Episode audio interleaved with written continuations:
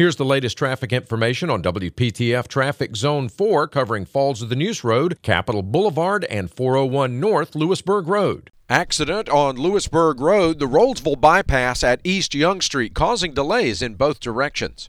Tune to AM 680 WPTF, the traffic station with traffic reports every 10 minutes on the 8s, morning and afternoons. Zone by zone reports are an exclusive feature of WPTF Triangle Traffic.